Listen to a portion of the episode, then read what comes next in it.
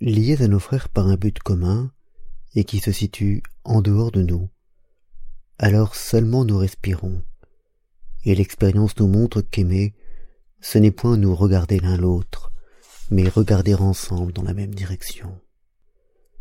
Il n'y a de camarades que s'ils s'unissent dans la même cordée, vers le même sommet en quoi ils se retrouvent.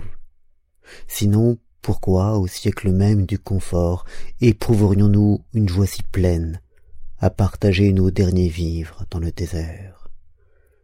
Que valent là contre les prévisions des sociologues?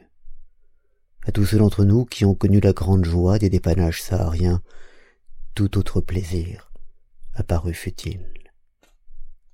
C'est peut-être pourquoi le monde d'aujourd'hui commence à craquer autour de nous. Chacun s'exalte pour des religions qui lui promettent cette plénitude. Tous, sous les mots contradictoires, nous exprimons les mêmes élans.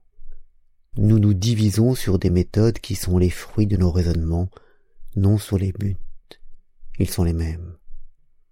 Dès lors, ne nous étonnons pas.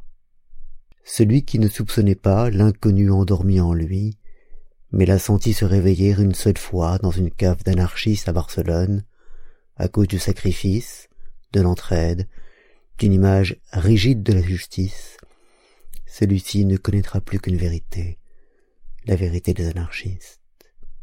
Et celui qui aura une fois monté la garde pour protéger un peuple de petites nonnes agenouillées, épouvantées, dans les monastères d'Espagne, celui-là mourra pour l'Église. Si vous aviez objecté à Mermoz quand il plongeait vers le versant chilien des Andes, avec sa victoire dans le cœur, qu'il se trompait, qu'une lettre de marchand, peut-être, ne valait pas le risque de sa vie, et Mermoz eût ri de vous. La vérité, c'est l'homme qui naissait en lui quand il passait les Andes. Si vous voulez convaincre de l'horreur de la guerre, celui qui ne refuse pas la guerre, ne le traitez point de barbare. Cherchez à le comprendre avant de le juger. Considérez cet officier du Sud qui commandait lors de la guerre du Rif un poste avancé, planté en coin entre deux montagnes dissidentes. Il recevait, un soir, des parlementaires descendus du massif de l'Ouest, et l'on buvait le thé, comme il se doit, quand la fusillade éclata. Les tribus du massif de l'Est attaquaient le poste. Au capitaine, qui les expulsait pour combattre, les parlementaires ennemis répondirent « Nous sommes tes hôtes aujourd'hui, Dieu ne me permet pas qu'on t'abandonne. » Ils se joignirent donc à ces hommes, sauvèrent le poste, puis regrimpèrent dans leur nid d'aigle. Mais, la veille du jour où, à leur tour, ils se préparent à l'assaillir, ils envoient des ambassadeurs au capitaine.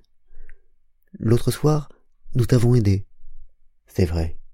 Nous avons brûlé pour toi 300 cartouches. »« C'est vrai.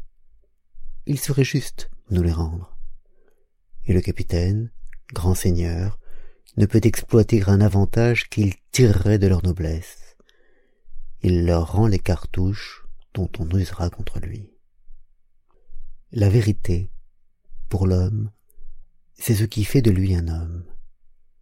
Quand celui-là, qui a connu cette dignité des rapports, cette loyauté dans le jeu, ce don mutuel d'une estime qui engage la vie, compare cette élévation qui lui fut permise à la médiocre bonhomie du démagogue qui eût exprimé sa fraternité aux mêmes Arabes par de grandes claques sur les épaules, les eût flattés, mais en même temps humiliés.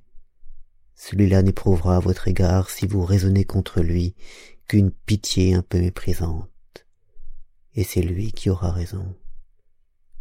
Mais vous aurez également raison de haïr la guerre. Pour comprendre l'homme et ses besoins, pour le connaître dans ce qu'il a d'essentiel, il ne faut pas opposer l'une à l'autre l'évidence de vos vérités. Oui, vous avez raison. Vous avez tous raison. La logique démontre tout. Il a raison, celui-là même, qui rejette les malheurs du monde sur les bossus. Si nous déclarons la guerre aux bossus, nous apprendrons vite à nous exalter. Nous vengerons les crimes des bossus. Et certes, les bossus commettent aussi des crimes.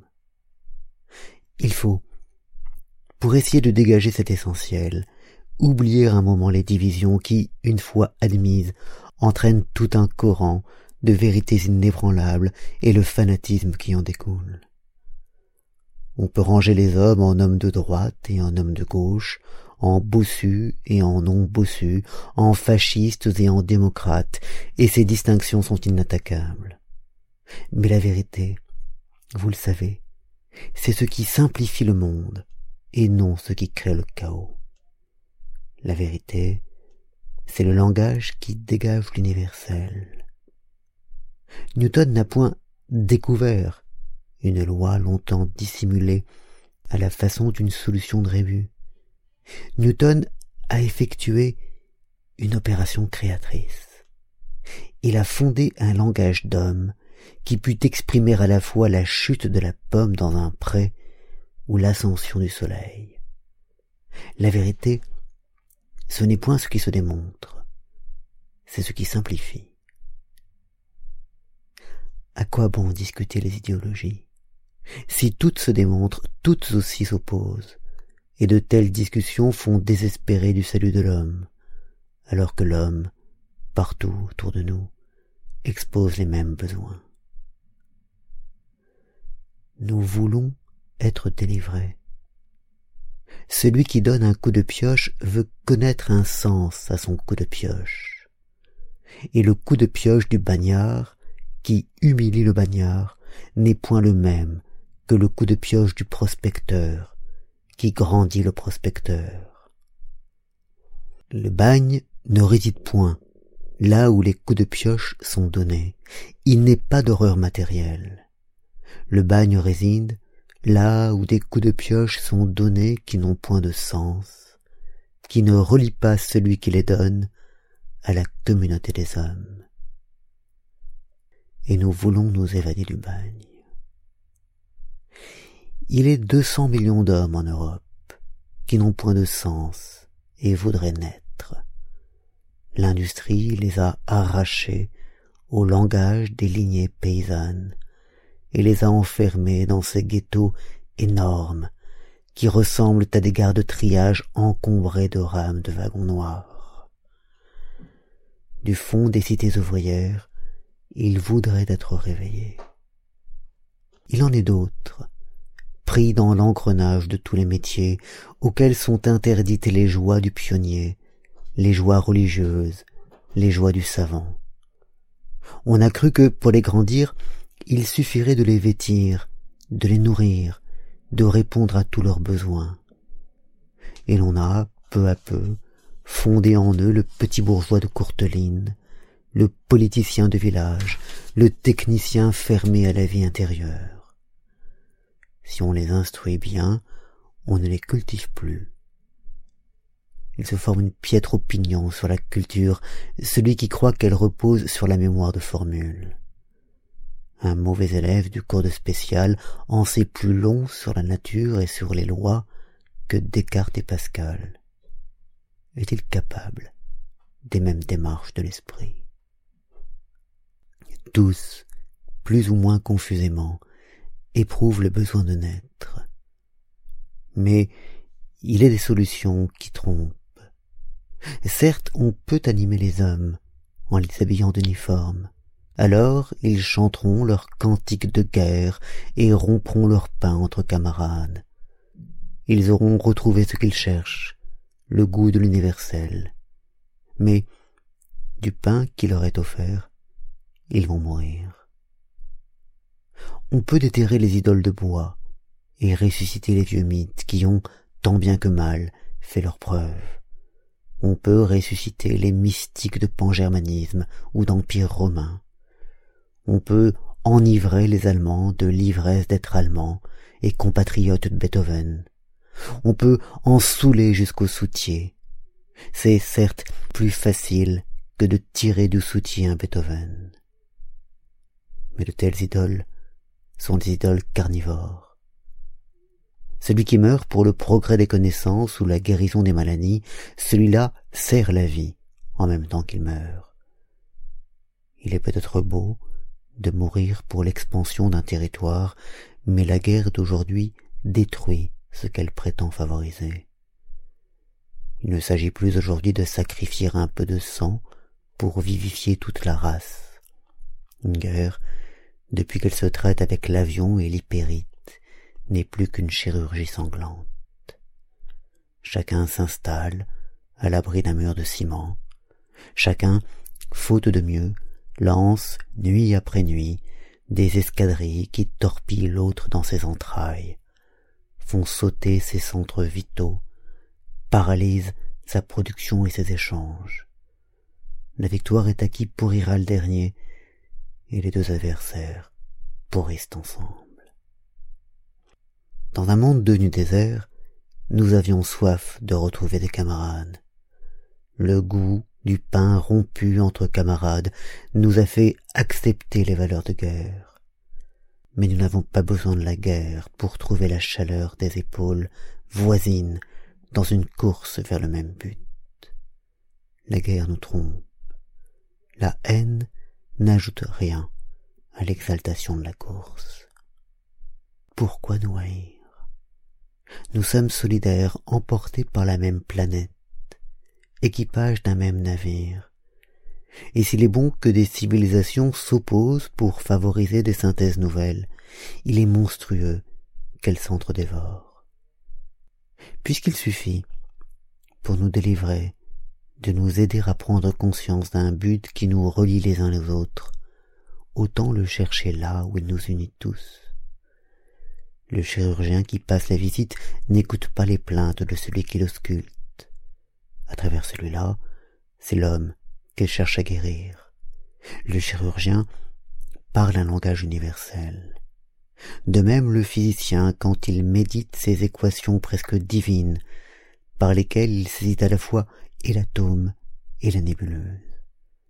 Et ainsi, jusqu'au simple berger. Car celui-là, qui veille modestement quelques moutons sous les étoiles, s'il prend conscience de son rôle, se découvre plus qu'un serviteur. Il est une sentinelle, et chaque sentinelle est responsable de tout l'Empire. Croyez-vous que ce berger-là ne souhaite pas de prendre conscience ? J'ai visité sur le front de Madrid une école, installée à 500 mètres des tranchées, derrière un petit mur de pierre, sur une colline. Un caporal y enseignait la botanique, démontant de ses mains les fragiles organes d'un coquelicot. Il attirait à lui des pèlerins barbus qui se dégageaient de leur boue tout autour et montaient vers lui, malgré les obus, en pèlerinage.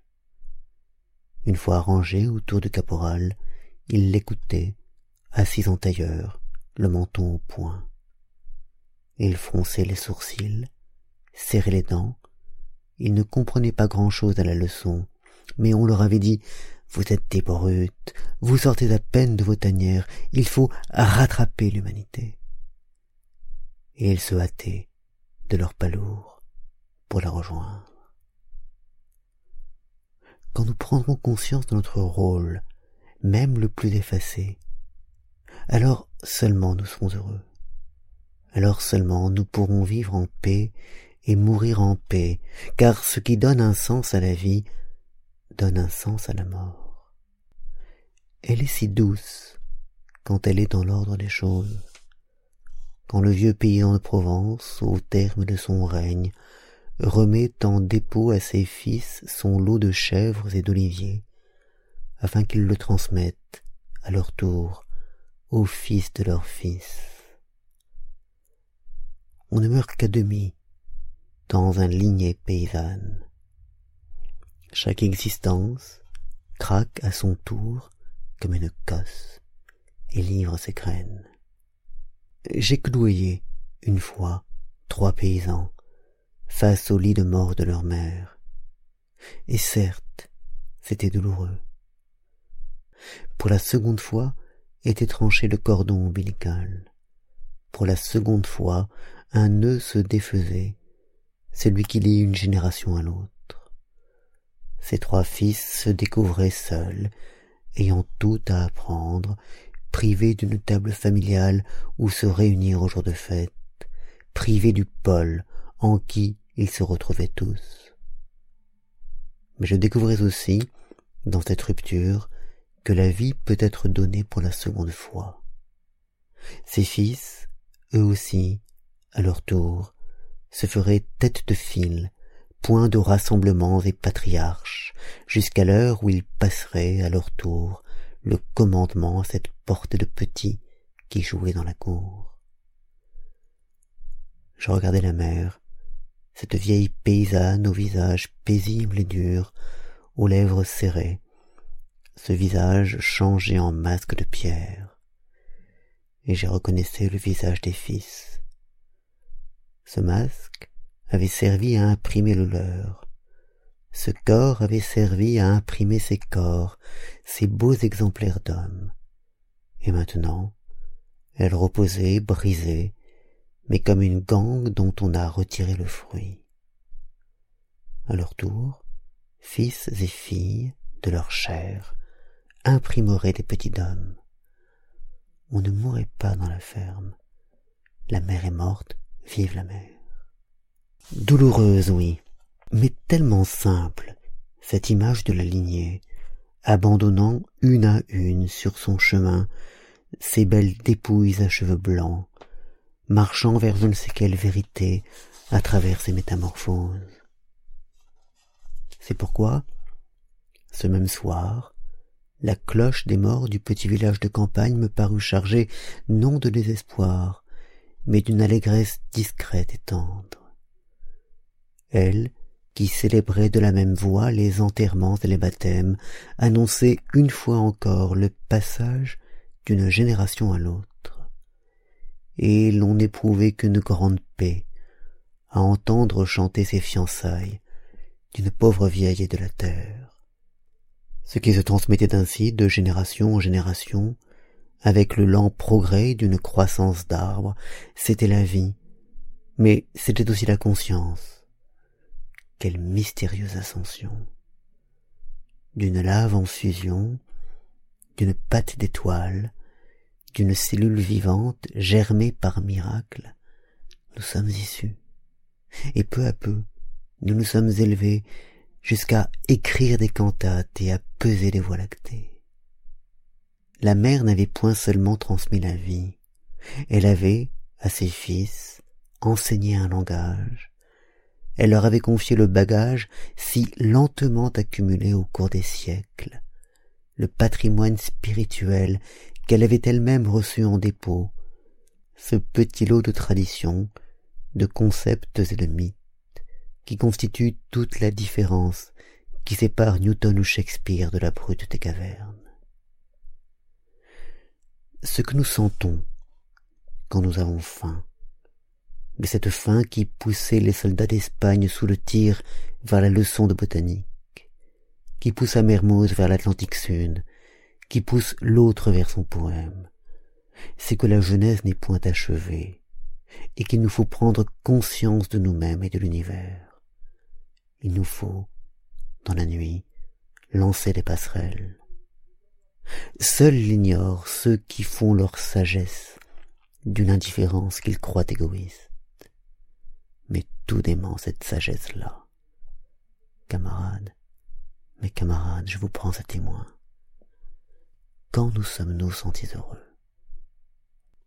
Et voici que je me souviens, dans la dernière page de ce livre, de ces bureaucrates vieillis qui nous servirent de cortège à l'aube du premier courrier, quand nous nous préparions à muer en hommes, ayant eu la chance d'être désignés. Ils étaient pourtant semblables à nous, mais ne connaissaient point qu'ils avaient faim. Il en est trop qu'on laisse dormir. Il y a quelques années, au cours d'un long voyage en chemin de fer, j'ai voulu visiter la patrie en marche où je m'enfermais pour 3 jours, prisonnier pour 3 jours de ce bruit de galets roulés par la mer. Et je me suis levé. J'ai traversé, vers 1h du matin, le train dans toute sa longueur. Les sleepings étaient vides, les voitures de première étaient vides. Mais les voitures de troisième abritaient des centaines d'ouvriers polonais congédiés de France et qui regagnaient leur Pologne. Et je remontais les couloirs en enjambant les corps. Je m'arrêtais pour regarder. Debout sous les veilleuses, j'apercevais dans ce wagon sans division et qui ressemblait à une chambrée, qui sentait la caserne ou le commissariat, toute une population confuse et barattée par les mouvements du rapide. Tout un peuple, enfoncé dans les mauvais songes et qui regagnait sa misère. De grosses têtes rasées roulaient sur le bois des banquettes. Hommes, femmes, enfants, tous se retournaient de droite à gauche, comme attaqués par tous ces bruits, toutes ces secousses qui les menaçaient dans leur oubli. Ils n'avaient point trouvé l'hospitalité d'un bon sommeil. Et voici qu'il me semblait avoir à demi perdu qualité humaine, ballottée d'un bout de l'Europe à l'autre par les courants économiques, arrachés à la petite maison du Nord, au minuscule jardin, aux 3 pots de géranium que j'avais remarqués autrefois à la fenêtre des mineurs polonais. Il n'avait rassemblé que des ustensiles de cuisine, les couvertures et les rideaux, dans des paquets mal ficelés et crevés de vernis. Mais tout ce qu'ils avaient caressé ou charmé, tout ce qu'ils avaient réussi à apprivoiser en 4 ou 5 années de séjour en France, le chat, le chien, et le géranium, ils avaient dû les sacrifier, et ils n'emportaient avec eux que ces batteries de cuisine. Un enfant était une mère si lasse qu'elle paraissait endormie. La vie se transmettait dans l'absurde et le désordre de ce voyage. Je regardais le père, un crâne, pesant et nu comme une pierre, un corps plié dans l'inconfortable sommeil, emprisonné dans les vêtements de travail, fait de bosses et de creux. L'homme était pareil à un tas de glaise. Ainsi, la nuit, des épaves qui n'ont plus de forme pèsent sur les bancs des halles. Et je pensais, le problème ne réside point dans cette misère, dans cette saleté, ni dans cette laideur. Mais ce même homme et cette même femme se sont connus un jour, et l'homme a souri sans doute à la femme. Il lui a, sans doute, après le travail, apporté des fleurs. Timide et gauche, il tremblait peut-être de se voir dédaigné. Mais la femme, par coquetterie naturelle, la femme, sûre de sa grâce, se plaisait peut-être à l'inquiéter. Et l'autre, qui n'est plus aujourd'hui qu'une machine à piocher ou à cogner, éprouvait ainsi dans son cœur l'angoisse délicieuse. Le mystère, c'est qu'ils soient devenus ces paquets de glaise. Dans quel moule terrible ont-ils passé, marqués par lui comme par une machine à emboutir? Un animal vieilli conserve sa grâce. Pourquoi cette belle argile humaine est-elle abîmée? Et je poursuivis mon voyage parmi ce peuple dont le sommeil était trouble comme un mauvais lieu. Il flottait comme un bruit vague, fait de ronflements rauques, de plaintes obscures, de raclements des godillots de ceux qui, brisés d'un côté, essayaient l'autre. Et toujours, en sourdine, cet intarissable accompagnement de galets retournés par la mer. Je m'assis en face d'un couple. Entre l'homme et la femme, l'enfant, tant bien que mal, avait fait son creux, et il dormait. Mais il se retourna dans le sommeil, et son visage m'apparut sous la veilleuse. Ah, quel adorable visage! Il était né de ce couple-là une sorte de fruit doré. Il était né de ces lourdes hardes, cette réussite de charme et de grâce. Je me penchai sur ce front lisse, sur cette douce moue des lèvres, et je me dis « Voici un visage de musicien, voici Mozart enfant, voici une belle promesse de la vie. » Les petits princes des légendes n'étaient point différents de lui.